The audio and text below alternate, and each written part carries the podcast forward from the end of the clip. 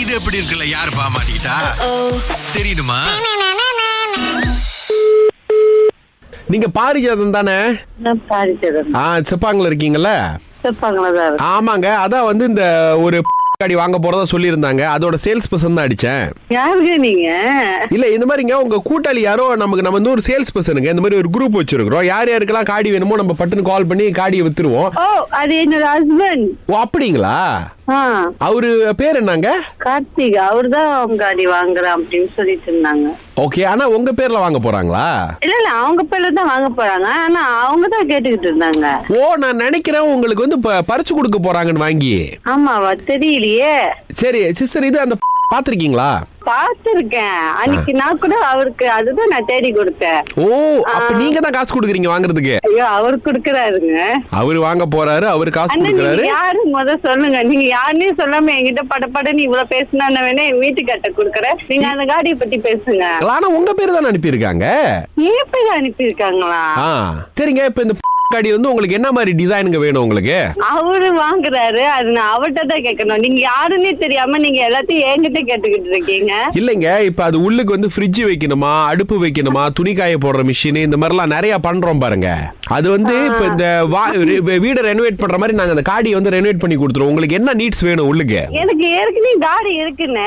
என் வீட்டுக்காரர் தான் அன்னைக்கு இத பத்தி பேசிட்டு இருந்தாரு இங்க பாருங்க சிஸ்டர் ஒருத்தருக்கு ஒரு காடி மேல வச்சிருக்கிறது வந்து சட்டப்படி குற்றம் ஆ? ஆ இப்ப நீங்க வந்து ஒரு காடியை வச்சுட்டு ஏன் இன்னொரு காடி வாங்கணும்னு ஆசைப்படுறீங்க அண்ணே, ஆ என்ன சட்டத்துல இந்த குற்றம் எழுதியிருக்காங்க சொல்லுங்க மலேசியா காடி பிரிவு சட்டத்துல நீங்க ஒரு அண்ணன் பாசமா கூப்பிடுறீங்க சொல்றேன் இப்ப என்ன பண்ணுங்க ஆ, நீங்க பாய்க்கிற காடியை என்கிட்ட கொடுங்க நான் வித்துறேன் வித்துட்டு நீங்க இந்த காடியை எடுத்துக்கங்க புது காடி ஓட்டினா நமக்கு ஒரு நல்லது தானுங்களே அண்ணே, ஆ. என் காடியை நான் உங்களுக்கு கொடுக்கணும் நான் வித்து கொடுத்துறேன் தங்கச்சி அண்ணே, நான் விக்கிறேன்னு சொல்லலையானே என் காடிய இங்க பாருங்க உங்கள மனசுல நிறைய ஆசை இருக்கு அந்த ஆசையும் வெளியே சொல்ல மாட்டேங்கிறீங்க புது காடி வேணும்னு நினைக்கிறீங்க அதுவும் ஆமான்னு சொல்ல மாட்டேங்கிறீங்க எல்லாருக்கும் கணவரை கை காமிட்டீங்கன்னா எப்படிங்க நீங்க என்னைக்கு தனியா முடிவு எடுக்க போறீங்க எப்படிமா சரி இப்போ உங்களுக்கு அந்த காடி உங்களுக்கு என்னதான் வேணும் அதெல்லாம் சொல்லுங்க நான் வேலை போட்டு கொடுத்துட்றேன் அண்ணே, உங்களுக்கு எனக்கு காடியே வேணானே நான் எங்கங்க எங்கன்னு வாங்குறேன் என் வீட்டுக்காக தான் வாங்குறேன்னு சொன்னாரு என்னங்க அவர் உங்க வீட்டுக்காரர் தானே ஆமா அவர் உங்களுக்கு தானே சொந்தம் ஆமா அப்ப அவர் வாங்க போற காடி உங்களுக்கு தானே சொந்தம் ஐயோ அது முத வாங்கட்டும் அப்புறம் சொந்தமா இல்லையான்னு சொல்றேன் அதுதான் சொந்தமாக்கிக்க போற காடியில உள்ளுக்கு என்ன வேணும்னு கேக்குறேன் தங்கச்சி